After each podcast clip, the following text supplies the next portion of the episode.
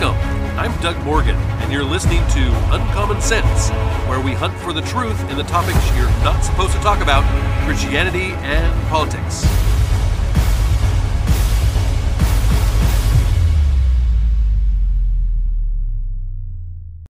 If you haven't noticed, June is Pride Month, but the Bible says that pride comes before fall.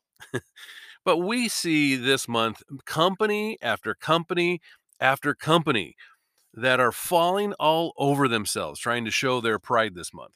One of those companies, believe it or not, is Fox News. And in an article from the Daily Wire, they say that a shocking Fox News report promoting radical gender ideology sparked intense backlash from a conservative media. But based on the past and current programming, the cable news network's biggest primetime star is not on board with the narrative. The segment, which ran just a little over a week ago on Fox News, featured a child named Rylan Winnington, who was socially transitioned as a boy at just, get this, age five by her parents. Yes, age five.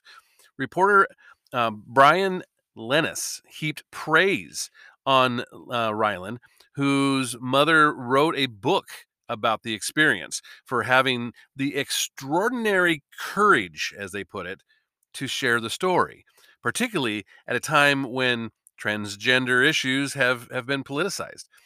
Now, Carlson last Monday evening had author Abigail Shrier on his program to discuss uh, the uh, trans kid uh, contagion, which Shrier has become a frequent target of uh, deplatforming efforts over the, the uh, fact that she has a best selling book called Irreversible Damage The Transgender Craze Seducing Our Daughters, which explores the tentacles of the trans movement and the, the dangers of transitioning our, our children.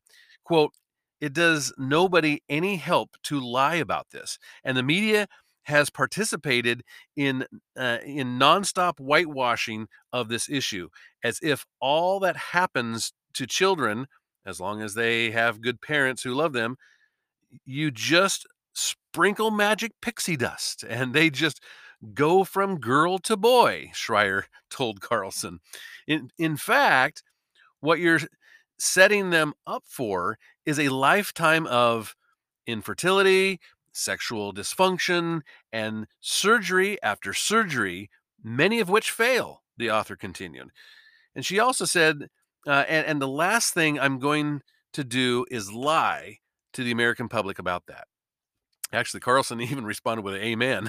but, but Carlson then showed a clip from a, a documentary he's been working on uh, about the transgender and gender uh, contagion and, and, and the aftermath entitled Transgressive. Uh, the Ingraham angle and and host Laura Ingraham. if you haven't uh, seen or heard her, she's she's very good. Um, another big time ratings grabber, of course, for Fox News, uh, and and her, her show is very popular. They ran a segment last Wednesday, uh, taking on the trans lies, specifically focusing on children and gender transitions, which Ingraham bluntly deemed as child abuse, and I would as well. Uh, Ingraham welcomed guest Scott Nugent, a, a, a uh, biologically female transgender man who arguably spoke uh, and, and angrily spoke about uh, out against the transgender transitions uh, in the Daily Wire's groundbreaking documentary, What is a Woman? If you haven't seen that documentary, I highly encourage you to be able to do so. What is a Woman uh, is very well done. It, it's, it's done even with some humor and taking a very uh, heavy subject and and being able to to look into uh, the, the whole thing. It's it, please, if if you haven't been able to see it, go watch What is a Woman. Um, the the Defiant host even posted the segment uh, to her personal Twitter account, captioned uh, the video as truth about the transformation, yes, transformation of our kids, where puberty blockers were readily available, suicide rates actually went up. Some uh, frequent Fox News guests, uh, including Daily Wire's editor emeritus Ben Shapiro, Uh, podcast host and author Matt Walsh and the Blaze TV's Allie Beth Stuckey called out Fox News by name after the woke segment ran. Now, Shapiro bluntly called the, the report absolutely horrifying propaganda, deeming the actions of Rylan's parents as child abuse. Walsh encouraged other conservatives to call this evil lunacy out wherever um, that that they see it, especially on our own side. And quote, I have appeared on Fox News many times, uh, he said in a tweet, and I apparently, and I, and I appreciate the platform that they've given me. If what I'm about to say ruins that relationship, well, then so be it. Uh, Stuckey said uh, that she was stunned by the maddening and heartbreaking report. Quote, I'm stunned that Fox News ran a segment celebrating a girl whose parents transitioned her into a boy when she was five because she apparently told them that she was a boy before she could even talk. She posted uh, this to Twitter and said, absolutely maddening and heartbreaking. So, what we what, what we have here from from those that that promote sex change surgery is that it's saving their life is what they're saying can and and, and that poses the question can sex change surgery really save someone's life again uh, michael brown from the daily wire says what are parents to do when their trans when their when their gender conflicted child says it's either transition or suicide? What are we to make of the stories from individuals who claim that sex change surgery saved their lives? And how does this line up with the argument that there is no such thing as gender transition and that in the end, attempts to transition do more harm than good?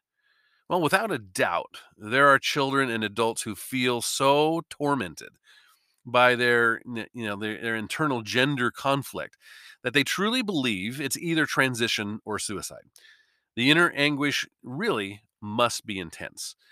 To cite one example, about 10 years ago, um, this this author spoke with with uh, a, a, a Christian man who identified as and lived as a woman. As a result, he told candidly um, this person this author that he he destroyed his marriage. He um, he rendered uh, basically his wife a, a virtual widow and alienated his children. And when the author asked him, What about the biblical command to love your wife as yourself and lay your life down for her? Why didn't didn't he put, you know, her first? Well, he asked, it, it was either transition or suicide, is what his answer was. So to the core of his being, he believed this to be true. And and to to this day, he is still living as a woman. Others have shared similar stories and, and claim that, that sex change surgery and hormone treatments have saved their lives. And at last, they say they, they have peace of mind. There are even major uh, surveys that claim the, the, the vast majority of those who transition do not attempt to go back to their bio- biological s- sex. Uh, you know, surely this speaks of success, right? Well, reality is though, and and reality is is a stubborn thing. Here's here's why it's not necessarily so. No amount of surgery or homo- hormones can genetically change a man into a woman or vice versa. Several other studies indicate that the, the suicide rate of trans identified people after surgery is massively higher than that of comparable peers. And, and this cannot simply be blamed on societal marginalization. Uh, there is more sex change regret than is widely reported. In fact, a growing chorus of, of you know, desperate voices is, is, is speaking out boldly against trying to transition children. The vast majority of kids who identify as transgender, if left alone to develop and grow, of course, will not identify as such after puberty. This is even admitted to by trans activists. And, and even in cases of success, there is always a better way unless unless you believe that mutating or removing perfectly healthy organs and subjecting someone to a lifelong regime of hormones is the best case scenario. I mean, according to the, the, the Sex Change Regret website, quote, up to 20% have regrets about their sex change. Sex change procedures are not effective, say researchers. So even though many of, the, of those who attempt to change their sex through surgery do not express regrets, some do. And obviously something is still wrong, terribly wrong, meaning that that mutating or removing healthy body parts and manufacturing new ones does not cure the inner pain and conflict that they have. Otherwise, why the high suicide rate? Uh, the the the, the post transgender community has their own response to the topic, course. Now, some have argued that the the reason uh, that we don't hear more reports from people uh, experiencing sex change regret is because they have dropped off the map, uh, not responding to follow up questions on surveys. Uh, in, in many cases, tragically, this is because they've actually taken their own lives. Uh, Kelly or Scott Nugent uh, featured is, is the one we talked about earlier, featured in Matt Walsh's documentary "What Is a Woman." Uh, told the author here that that she had has spoken to hundreds of people who have tried to change their gender. Only a few of them, she claims, are happy today with their decisions. The left has a rebuttal for this as well, of course, though. As for Kelly herself, who is in trans trans terminology a female to male or trans male. She deeply regrets her own sexual change efforts, um, recognizing that no amount of surgeries or drugs can make her into a man. Uh, Kelly also pointed to the emotional collapse that she experienced about seven years after his, her transition attempts. Uh, at that point, she claims, reality begins to settle in, uh, leading to deep depression, if not worse. Now, experiences like Kelly's why Dr. Paul McHugh, uh, upon upon becoming a psychiatri- psychiatrist uh, in chief at Johns Hopkins Hospital in 1975, decided to test the claim that men who had undergone sex change surgery found resolution for their um, many general psychological problems and demanded more information before and after surgery.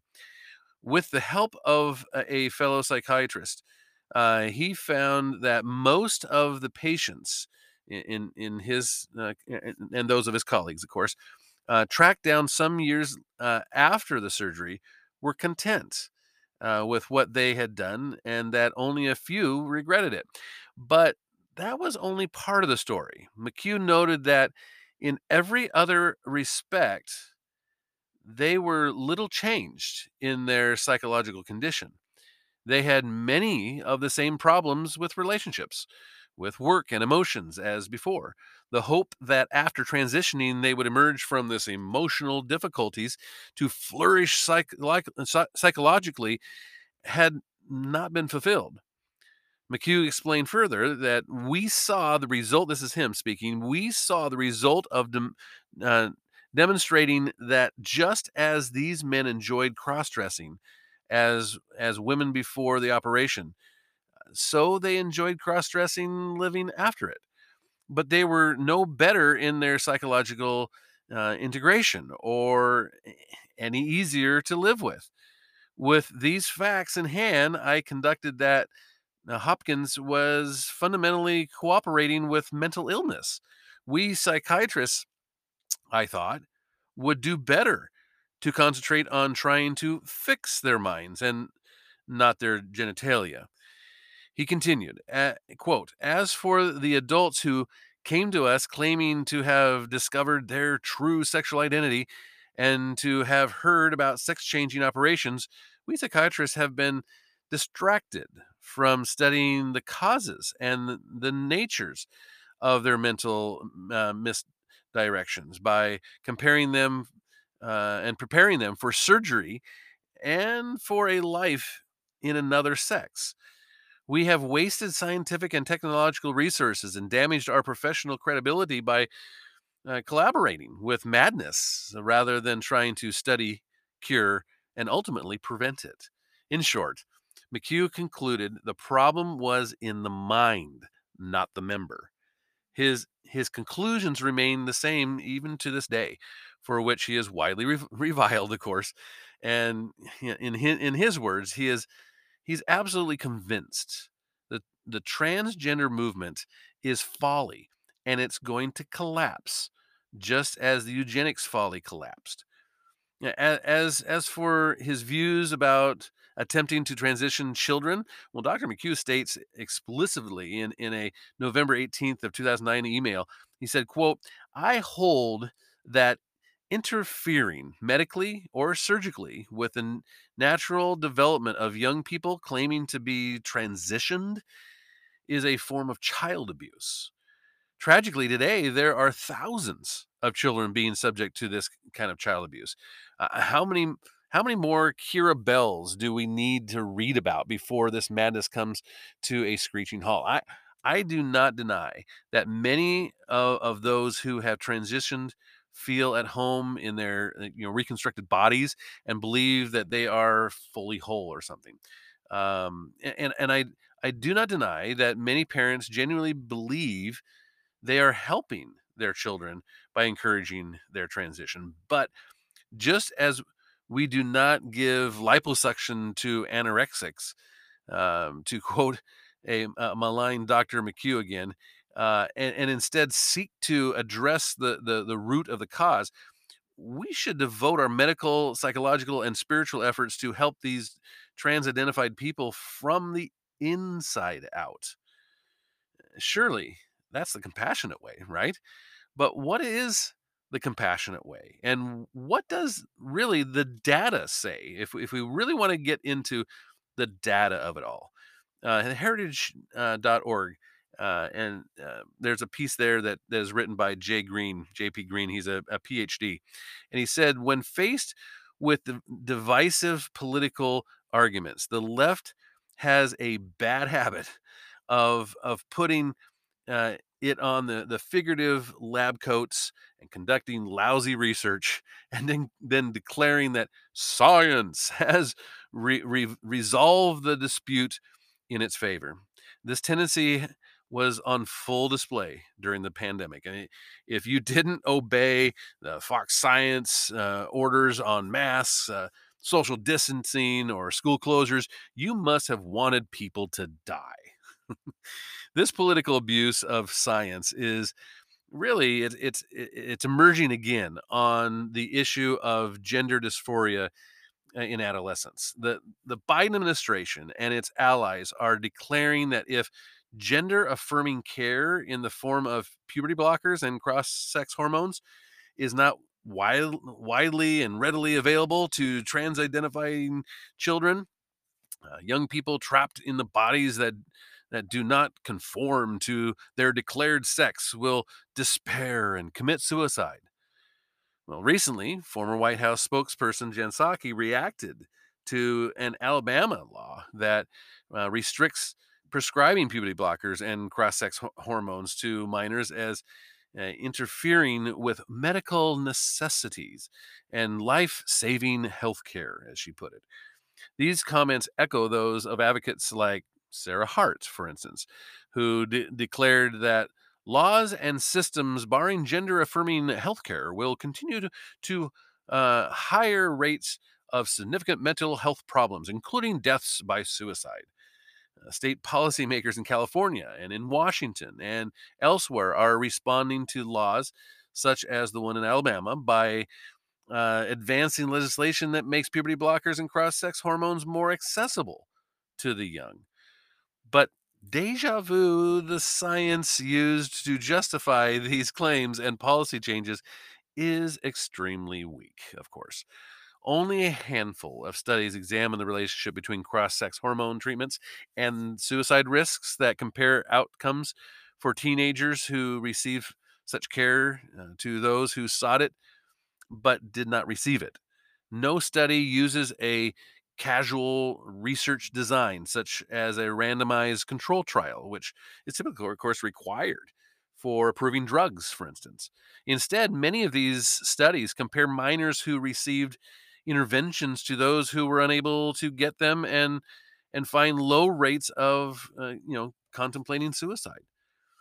There are many defects in this research. First, these studies rely upon surveys of trans identifying adults recruited recruited from trans support and, and advocacy groups. So they are not representative of all people who have experienced gender dysphoria uh, as adolescents. In in particular, these studies are less likely to include people who resolved these issues without medical intervention and people who had regret about receiving puberty blockers and cross-sex hormones. In addition, comparing uh, of people who sought and receive puberty blockers and cross-sex hormones with those unable to receive them doesn't give the full picture. One of the requirements for receiving these interventions is being labeled as psychologically stable. So, so the the fact that suicidal, um, you know, I, I, ident- identification as as higher among people who identified but could not get these drugs may result maybe the result of their being disqualified because they were psychologically unstable when when they when they sought them. And existing studies make no effort to control the prior mental health conditions. In a new report released by the heritage foundation we can uh, the, the, they they conducted a more rigorous examination of the issue. They found that easing access to cross-sex treatments without parental consent significantly increased suicide rates. Um, they they compare annual youth suicide rates in states that allow minors to access care without uh, parental consent to states that do not, and the data clearly show no difference in youth suicide rates between these two groups of states for over a decade before the 2010 year when this issue of puberty blockers and cross-sex hormones uh, really started to begin now, around that time, a, a difference in suicide rates emerged, and the gap acceler- accelerated after 2015 when cross sex treatments be- became even more common. There is a 14% increase, a 14% increase in suicide rates among children uh, and young people uh, by 2020 in states that have a provision allowing minors to access care without parental consent uh, or a relative uh, in, in, that state. Uh, easier access to puberty blockers and cross sex hormones uh, by minors actually exacerbated these the suicide rates. Importantly, we do not observe any difference between these groups of states in the suicide rates among young children and, and young adults who would be you know unaffected by policies that facilitate cross-sex drugs to minors. Suicide rates accelerate only among young people who could be affected by policies easing access to these drugs. The relative increase in suicide rates only occurs after uh, cross sex treatment are introduced, and the trajectory of the increase matches the prevalence of these interventions. So as they get get more and more counseling and they get introduced to more and more of these drugs, that's when the suicide rate goes even higher. Um, despite what the left leaning activists may tell us, science does not demonstrate that puberty blockers and cross sex hormones are, are necessary to prevent suicides. And in fact, if anything, it demonstrates the opposite. But science and data means nothing to this liberal administration. Bi- the Biden administration uh, holds school lunch lunches hostage to radical gender uh, transgender agenda. This is actually a, an, an, article uh, again from the heritage.org and Sarah um, uh, uh, Perry, who uh, who wrote one on on June 13th of uh, of this year, said that there's been plenty of stress over the upcoming Title IX rule change from the Department of Education, one that will expand the uh, prohibition against sex discrimination under Title IX of the Education Amendments uh, of 1972 to gender identity discrimination. And the turbulent emotion is well warranted. Such a change, uh, anticipated to be released this month, will, among other things, open up every single sex restroom um, locker room, housing accommodations, sports teams, and administration program to the opposite sex if the individuals simply claim to be female. Uh, in a June release, which of course coincides with Title IX's 50th anniversary and, of course, the LGBTQIA2S plus Pride Month. Um, because of the significance of the new rule, it might have been easy to to miss. But the, the U.S. Department of Ag- Agriculture has recently announced that it too will be interpreting the prohibition on discrimination based on sex found in Title IX to include sexual orientation and gender identity, except it goes further. It will also expand the sex discrimination uh, um, definition found in the Food and Nutrition Act of 2008, amending the the you know the Supplemental Nutrition Assistance Program, which of course was formerly known to many as food stamps, the food stamp program, right? Um, and they're going to interpret that the same way. So why does this matter? Well, it matters because it holds food for needy children hostage to their transgender ad- uh, agenda.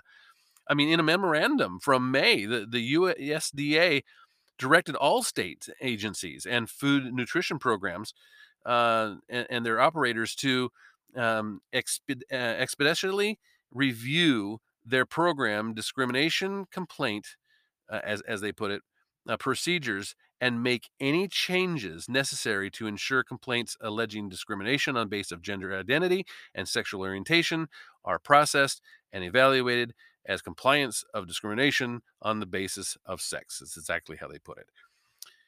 Well, as with all of its other expansions of sex discrimination in federal law, the administration has has, just basically used one court case. It was the U.S. Supreme Court's um, Bostock versus Clayton County, uh, which was um, basically even though even though the Supreme Court said this was only a uh, a, a Title VII issue.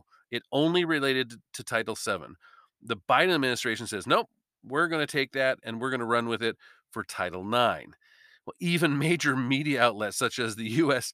USA Today's fact check um, were forced to admit that Biden's executive order called for a broader application of last year's Supreme Court Bostock versus Clayton County ruling. so even even the fact checkers had to admit that this is this is wrong. But the Food and and and, and Nutrition Act uh, establishes the National School Lunch Program. So they so basically what's happening here is approximately 100,000 public and private schools and even some residential childcare facilities receive federal funding to provide subsidized free and reduced price meals and uh, eh, for qualifying children. And now they're not going to get it if they don't adhere to the gender identity and anti-discrimination policies of open bathrooms and locker rooms and sports teams and and and and and uh, you know competition all that stuff they have to they have to basically say we're not going to give you money if you don't do this well that that's that's just the that's just the biden administration's weaponization of federal law and, and whether title ix the food and and nutrition act or other things um, they're they're basically they're, they're strong arming american schools and students and families into compliance with their gender fluid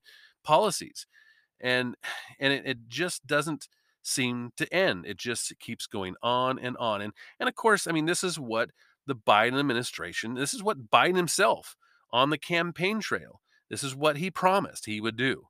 And so it, this shouldn't be any surprise to anyone. I mean, this is exactly what he said he would do. This is exactly what is happening. And this this kind of damage that that is being done to our children uh, of, of this country and and it is, is absolutely horrific if you look at the science and you understand, I mean, you don't even have to come uh, about it from a biblical point of view. You can just simply look at the data. You can simply look at the science. You can simply look at what's happening here and understand that this is wrong and this is child abuse. Abuse. Now we will see who will step forward and advocate for our kids because this is wrong and something needs to change and it needs to change now. Now you can you can agree with this, you can disagree with this, but I would love to have that conversation with you. And you can always do that at uncommonsensepodcast.com. Thank you very much for listening. This podcast is a production of Morganite Communications.